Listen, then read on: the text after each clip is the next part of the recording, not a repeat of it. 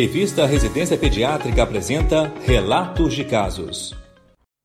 O relato de hoje aborda um caso de uma adolescente com abscesso orbitário intraconal secundário a foco odontogênico. Se trata de uma paciente do sexo feminino de 11 anos com queixa de odontalgia, iniciada uma semana antes do presente atendimento, tendo sido medicada com analgésico prescrito em serviço de urgência com melhora temporária da dor. Evoluiu após quatro dias com edema em região mandibular e dor difusa em hemiface direita. Posteriormente, apresentou área de eritema em região periorbitária associada à proptose do globo ocular direito.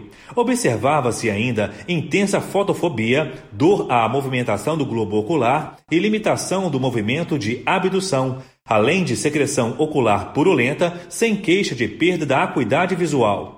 O exame clínico odontológico confirmou a presença de foco infeccioso odontogênico com coleção purulenta periapical. A tomografia computadorizada de órbitas e seios da face revelou velamento por sinusopatia inflamatória, acometendo o seio maxilar direito e células etimoidais ipsilaterais, formação hipodência com caráter expansivo de localização intraconal, apresentando captação periférica do meio de contraste iodado e determinando proptose do globo ocular direito com leve erosão óssea adjacente, espessamento homogêneo do nervo óptico, coleção infraorbitária com centro hipodenso se estendendo para a região malar, espessamento de partes moles. A tomografia computadorizada de crânio apresentou espessamento de partes moles intra e extraconal à direita, sem mais alterações. Os exames laboratoriais evidenciaram discreta leucocitose e proteína C reativa elevada. Na admissão hospitalar, foi iniciada terapia endovenosa antimicrobiana com ceftriaxona e oxacilina, além de tratamento tópico ocular com colírio à base de gatifloxacino e prednisolona. Foi mantida em tratamento conservador com antibióticos e, como evoluiu sem melhora clínica no quarto dia de internação, foi associado metronidazol ao esquema antimicrobiano endovenoso e indicada a drenagem cirúrgica do abscesso orbitário com drenagem de abundante secreção purulenta. Evoluiu com melhora dos sintomas e regressão da proptose. A terapia intravenosa foi mantida até completar 21 dias. A paciente recebeu alta hospitalar no 22º dia de internação, sem sequelas, com acuidade visual e mobilidade ocular normais. Exérese do foco dentário foi realizada ambulatorialmente 15 dias após a alta.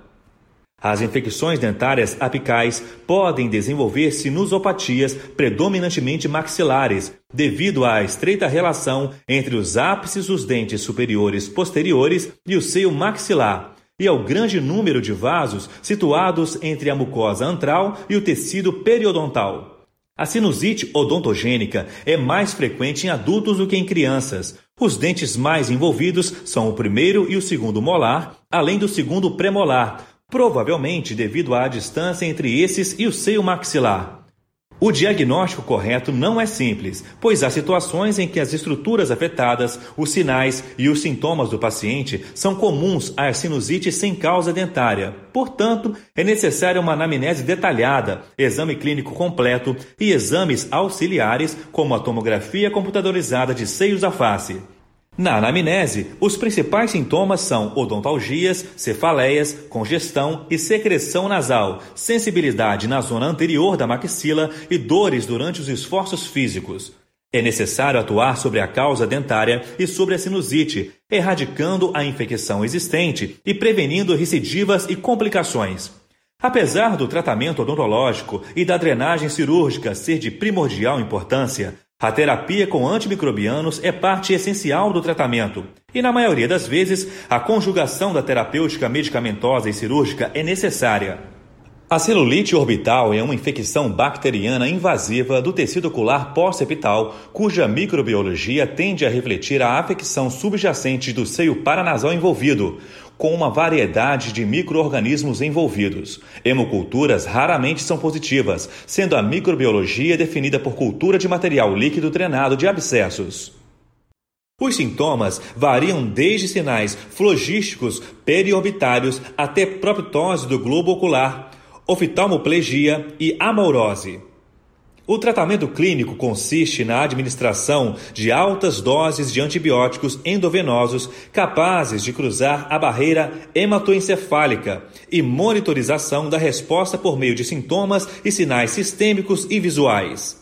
Se houver progressão do edema, diminuição da acuidade visual e ou declínio no estado clínico, uma tomografia computadorizada deve ser realizada. Os exames de imagem também são úteis para verificar a etiologia dental da celulite orbitária, sendo a hiperlucência periapical o achado associado em 36,4% das infecções orbitárias. Comprovada a presença de um abscesso, imediata intervenção cirúrgica deve ser instituída por método convencional ou endoscópico funcional. O atraso no diagnóstico e no tratamento da celulite orbitária com ou sem abscesso eleva seu potencial para complicações graves, que incluem a perda da visão, a trombose, a meningite e as infecções intracranianas. Embora atualmente as complicações orbitárias pós-sinusite e odontogênicas sejam menos frequentes, principalmente pela facilidade dos estudos por imagem, que permitem um diagnóstico mais preciso e precoce, assim como pelo uso de antibióticos de amplo espectro que auxiliam no tratamento adequado do processo infeccioso, estes quadros continuam ocorrendo e se apresentando com a mesma gravidade se não diagnosticados e tratados adequadamente. Uma abordagem multidisciplinar se faz necessária com a participação de um otorrinolaringologista, oftalmologista, cirurgião bucomaxilofacial, além do pediatra. A demora no diagnóstico pode levar à morte do paciente. A leitura integral do texto possibilita o acesso às imagens radiográficas e descreve com detalhes uma infecção que pode determinar sérias complicações como perda da acuidade visual e acometimento do sistema nervoso central.